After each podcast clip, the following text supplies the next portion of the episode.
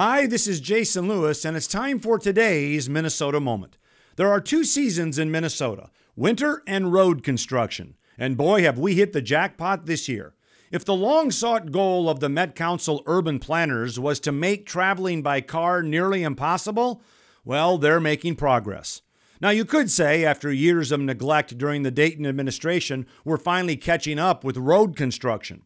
But only if the work that should have been done years, if not decades ago, actually increases road capacity. The sad fact is, when you include all federal and state revenue sources, transportation funding is still being siphoned off for non highway uses.